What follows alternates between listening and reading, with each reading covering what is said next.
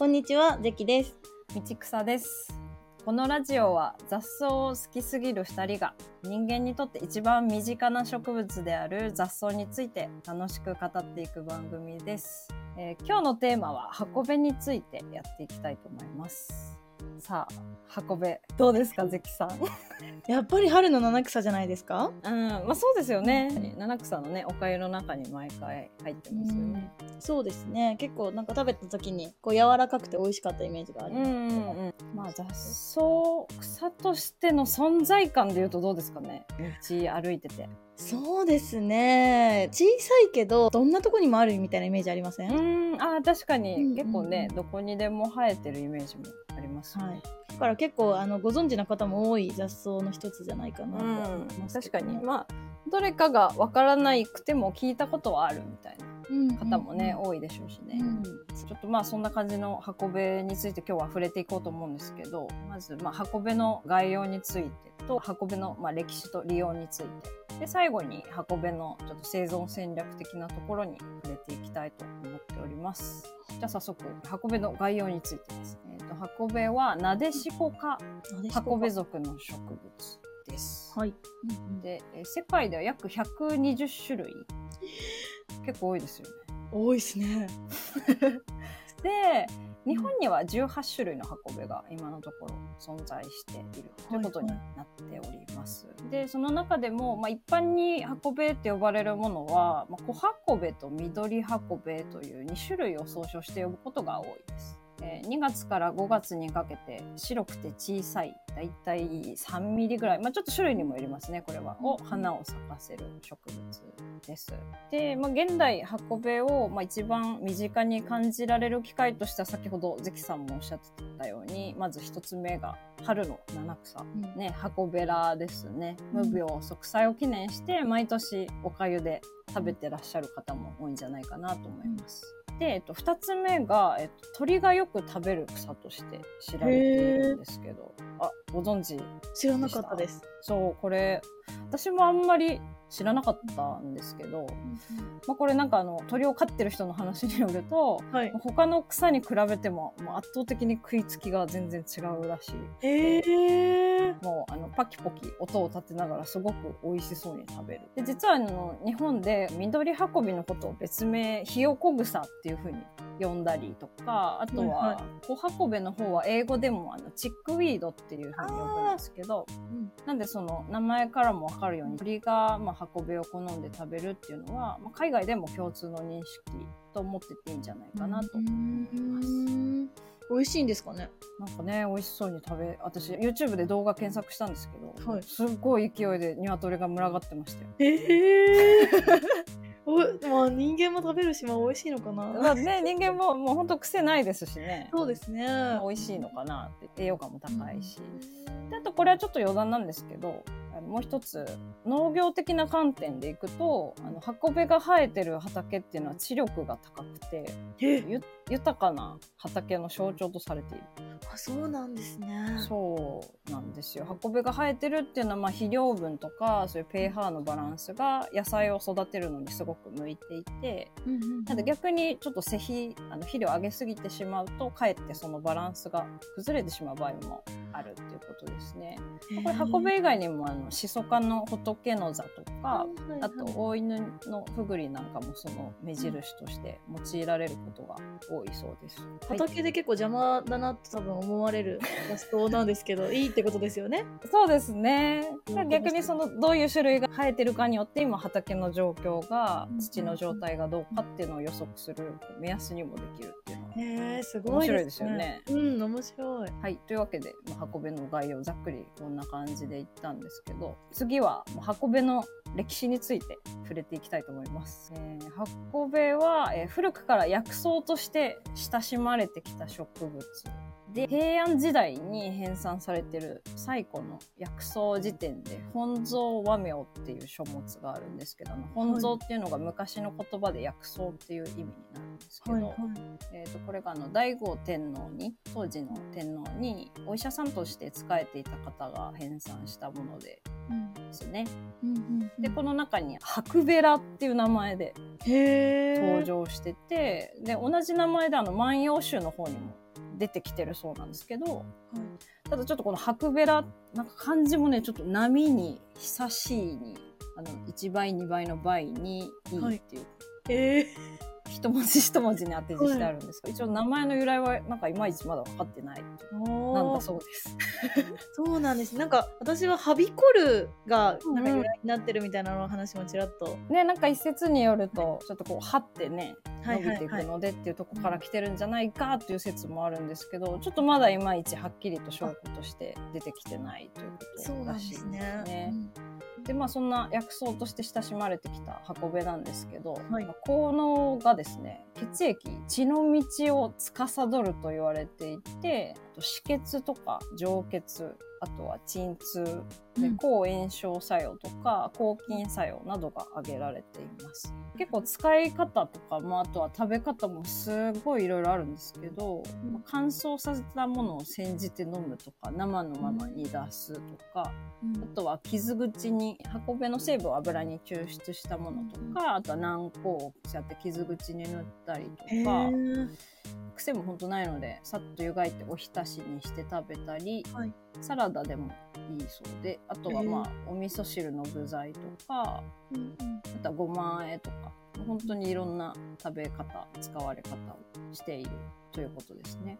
でちょっと今回私はこの中でも箱べ塩っていうのを発見してはい。昔歯磨き粉として使われてたっていう。記述を何個か結構いろんな本に書いてあって。でそもそもなんか今みたいにペースト状の練り歯磨き粉使うようになったのもちょっと明治時代末期以降なんで結構最近うん。なんだそうなんですね。でそれ以前は粉状のものが一般的に使われててはい。なんで、まあ、歯磨き粉って粉って書くのもその名残になっでこの箱ベジオ効能がですねなんか歯茎を引き締めるとかあともしちょっと歯が痛いとかっていう人にとってはその歯の痛みを和らげてくれるという効果があるそうなんですよ。ということでちょっとね今回はい。その箱ベジを実際に、作って使ってみました。すごいですね。なんかやっちゃいましたねやっぱり。すごい。作り方なんですけどまず箱目を、まあ、ちょっと一口大というか3センチ幅ぐらいにこう切ってで私はあのフードプロセッサーにかけて攪拌なんでちょっと細かく、まあ、すり鉢ですってもいいんですけどない人は、とか、まあ、もうひたすらみじん切りとかにしてとにかく細かくしてあげて、うんでその後にあのキッチンペーパーとか使ってちょっとこすというか。絞をってはうんそうですそうですちょっとその箱べ汁というか箱べの青汁を絞り出して、でそれをその青汁と同量の塩を入れて弱火にかけていきます。で水分が飛んだらすり鉢でまたちょっと細かく吸って、はい。それで完成っていう感じですね。どうでした？これ映るのかな？えっとあの音声だけなんで 抹茶塩みたいですね、色そうが。あまさにそうなんですよ、すごいうぐいす色の綺麗な色に仕上がりまして、で香りもなんかちょっとほんのり青っぽい香りはするんですけど、そんなしつこくない爽やかな匂いで結構引き締まりました、歯茎が。あそう実際に昨日 使ってみたんですけど、なんか引き締まった感じしました。でもそれは箱べまあでも箱べってあのサポニンっていう海面活性剤あのちょっと泡立つっていうか、あの洗剤みたいな成分が入ってるんですよね、はいなんでその、まあ、はいはい箱べのそのサポニンのおかげとうんあとやっぱ塩の塩辛みあーはいはいはい。のせいでなんか引き締まってるように 感じるみたいな。へえ。ほんのりちょっと泡立つんですよねそのサポニンが入ってるので、うんうんうん。だから泡立ってくれるとやっぱりちょっと磨きやすいですし、うんうん。でしかもなんか歯磨き粉ほど激しく泡立たないからこそちゃんと今自分がどこ磨いてるかっていうのはすごい意識できて結構良かったですね。へえ。ちゃんと磨き終わりも歯がツルツルになったし、はい。あ、塩のつぶつぶで研磨してるんですかね、歯を。うん、なんかそれも、はい、あると思います。塩とそのうんサポニンと両方なんじゃないかなと思ったんですけど、あーなんか思ってたより良かったんですよね。そうなんですね。うん、でもやっぱ塩で磨くので結構舌もなんか引き締まるっていうか、えー、あのいやあの単純にしょっぱいっていう。味だけなんですけど。結構意外と良かったですね。でいろいろ調べてったらなんかあの箱べ塩歯磨き本舗っていうのがなんか大阪にあって。すごい。これあの江戸時代にはい。その薬の一つとしてもともと箱べ塩歯磨きっていう商品というか製品を、はい。なんかもともと作ったのがルーツになっててはい。でなんか今でもその根強いファンがいるからっていうので、はい。わずかずつなんですけど製造を続けてるっていう会社さんがありました。えー。実際本当運べと塩だけなんですかね？それがですね昔はおそらくそうだったと思うんですけどなんか今はちょっと残念ながらあのもう箱べの成分は入ってないらしい。成分入ってない？はい、入ってないけど、箱べ塩歯磨き。今は、昔は多分入ってたんだと思います。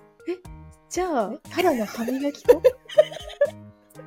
そうなんかちょっとごめんなさい、成分ちゃんとネット上にあの情報を上げてくださってるサイトもあったんですけど、なんかね、確かミミントとか、あ、出てきました？なんか一応今調べたら天然運べ草エキス配合とは書いてますね。あ、それ多分違う会社のやつかもしれないです。違はい。うのか、そうそうあの、箱べ塩歯磨きっていう、っていう会社のやつなんですね。そうなんですよ。パッケージデザインもすごいなんかレトロで可愛いらしくそうて。なんですね。でも運べが入ってないんだ。あもう今は入ってないってちょっと残念ながらみたいな感じなんですけど、こういうね江戸時代から続いてファンが今でもいらっしゃるっていう会社があるそうです。すごいですね。まあ、塩のね歯磨き粉というか、うんなんだちょっと塩味が強い歯磨き粉ってよくね販売もされてるけどそれがはい、運べと相まって、うんうんそんな効果があるなんて。結構面白かったです。なんかでも逆に歯磨き粉じゃなくて例えばさっきの抹茶塩みたいに、なんか天ぷらにつけて美味しくないですか、そうそうそうなんですよ。なんか、うん。まだ私も天ぷらやってないけど多分美味しいだろうなっていう見た目も綺麗だし、ねそうですよね。あとなんかおにぎりにまぶしたりちょっと。あすると香りと彩りが加えられてー。ああの良いそうなので。で人によってはその食食べ食用として作る場合はわざわざ液だけを抽出せずに、うん。もうなんて言うんでしょう草全体を使うというかもう空入りして一緒に塩といっちゃって刻んだ後に。で最後に水分が飛んだ後にすり鉢で吸って草の繊維とか葉っぱも一緒に細かくすりつぶして使ってる人も結構多い。あそうなんですね。はいえー、まあ結構柔らかいし別にそのまま食べてもね。あんまりこう筋張ったりとかする感じはないと思うので、はいはい、よりそのちゃんと繊維質も一緒に取った方が香りもね、もっとうん、しっかり香るんじゃないかなとも思うので、はいはいはいちょっと。そっちのやり方もまた機会があれば 試してみようかなと思いました。へーすごい。というわけででは続きましてコベの、はい、ちょっと生存戦略的な部分関さんの方からおはい願いいたします。はい。ということで、では、箱べの生存戦略の部分なんですけど、箱べは踏まれたい雑草の一つなんですね。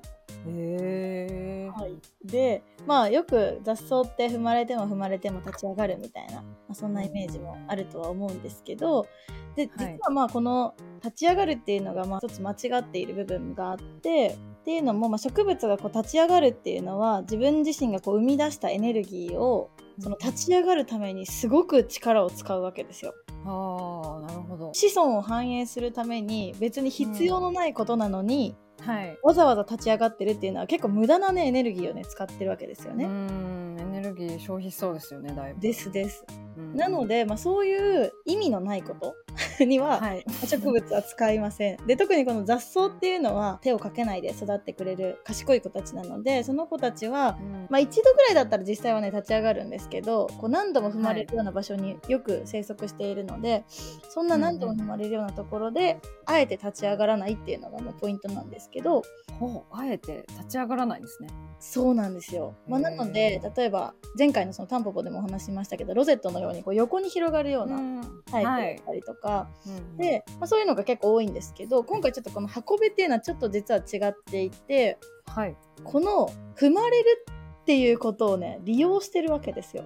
へえ利用する？はい、でうんなので、まあ、逆に言うと運びはもう本当に踏まれたいと思ってるって感じなんですけどはい。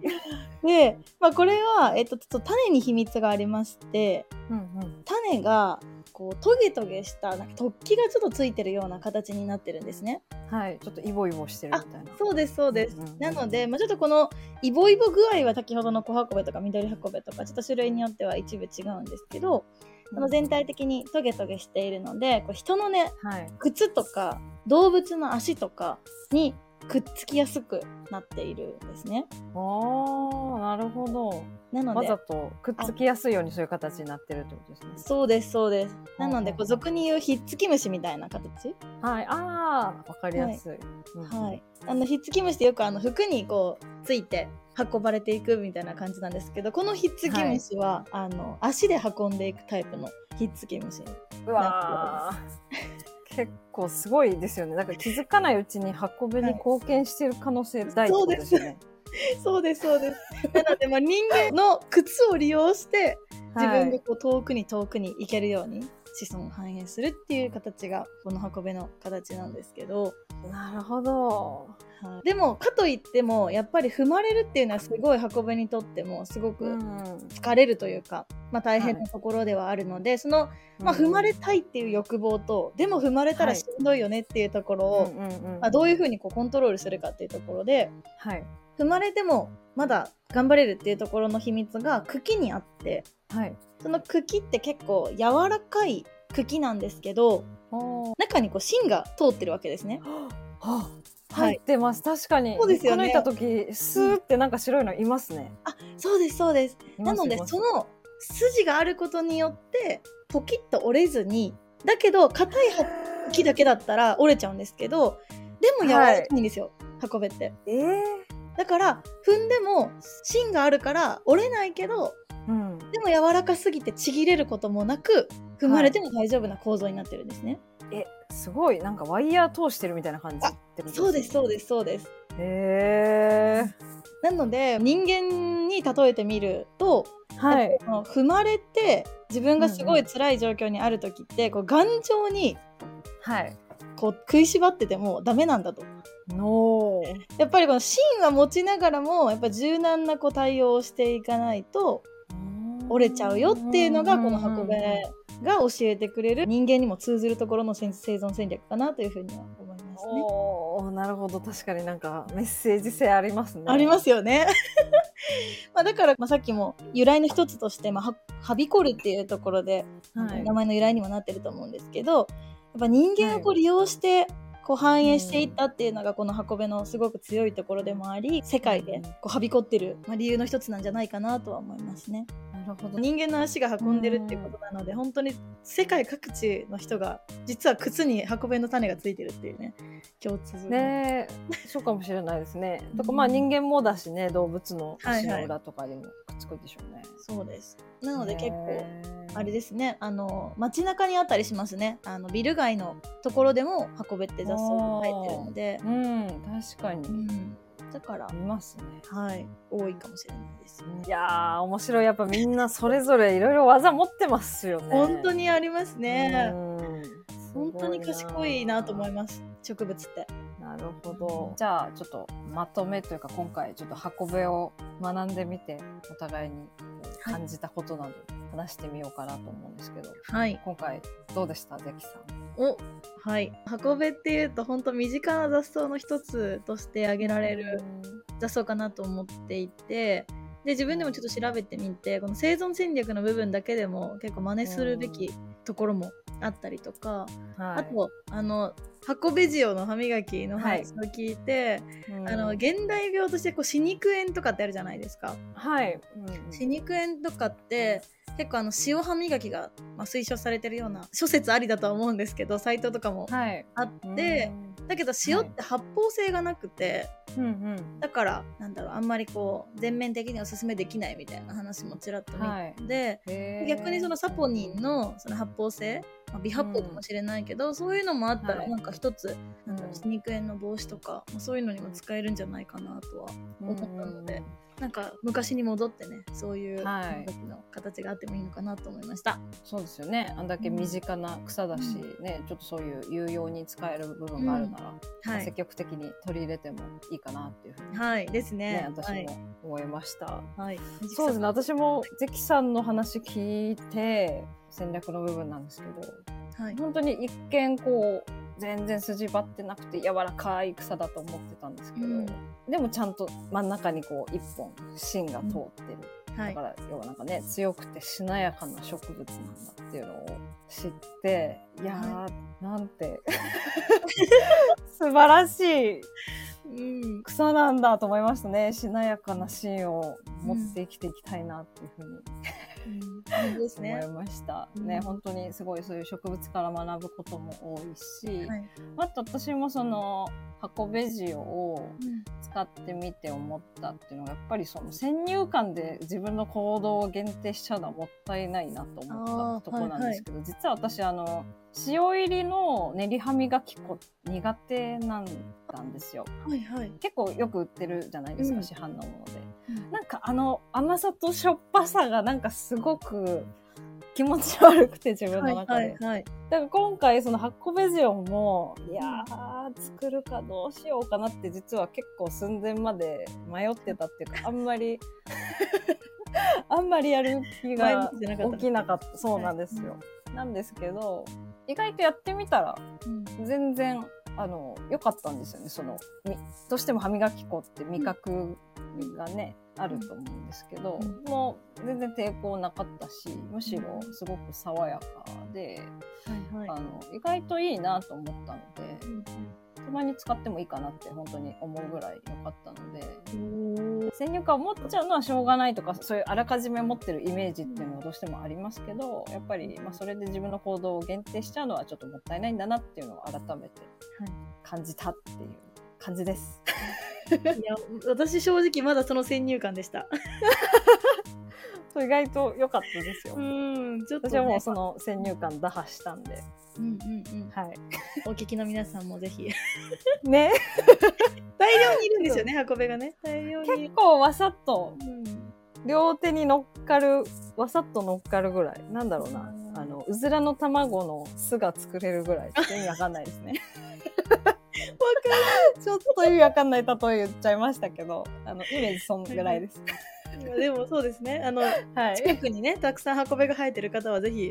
はい。ちょっと試してみてほしいなと思います。で、ちょっと最後に注意点なんですけど、犬運べっていう種類が一つあって、はい。これがあの実は微量に毒があるっていうちょっと報告がされてる種類なんですね。はい。でこれ特徴が、えっと花が、えっと白い通常運べって白いはい。花が咲くとか、白い花弁なんですけどさっき言った小運べとか緑運べもそうなんですけど、この犬運べに関してはちょっとその花弁がなくて代わりにその額片はい。額っていう器官が花のように開くんで緑色してるんですね。はいで。あともう一個の特徴としてはその額の根元外側から見た時ちょっとその根元の部分が紫色っぽい根元だはいけのが特徴なので、はいちょっとそういうあれこれ花咲いてないなとかって思って迷った時とかっていうのはなるべく食用はしない方がいいかなと思います。そうですね。まあ基本的には雑雑草ってこう本当にこれって思わないものは食べない方がいいかなと私も思うので、はい、いや本当に、ね。結構大事なことなんで。ね。ね、ちょっとお腹痛くなっちゃうとかで済めばいいですけどね、うん。本当に。大事になる場合も、まあ、犬運びに関しては微量にっていうことなんで、はい。まあもし間違っちゃってもっていうとこあるかもしれないんですけど本当に迷った時はもう分かんないけど食べちゃうとかっていうのはなるべくしないでもらってやめておくという選択をしてほしいなとはい思います。はい。まあ童貞のね勉強にもなりますからね。そうですね。そうそう。でも本当に食べる研究をしていくと、結構植物についてもより詳しくなれるので、はい。ぜひ積極的にトライはしてみてほしいなと思ってます。はい。ということで皆さんでは良き運べライフを。ではまた。ではまた。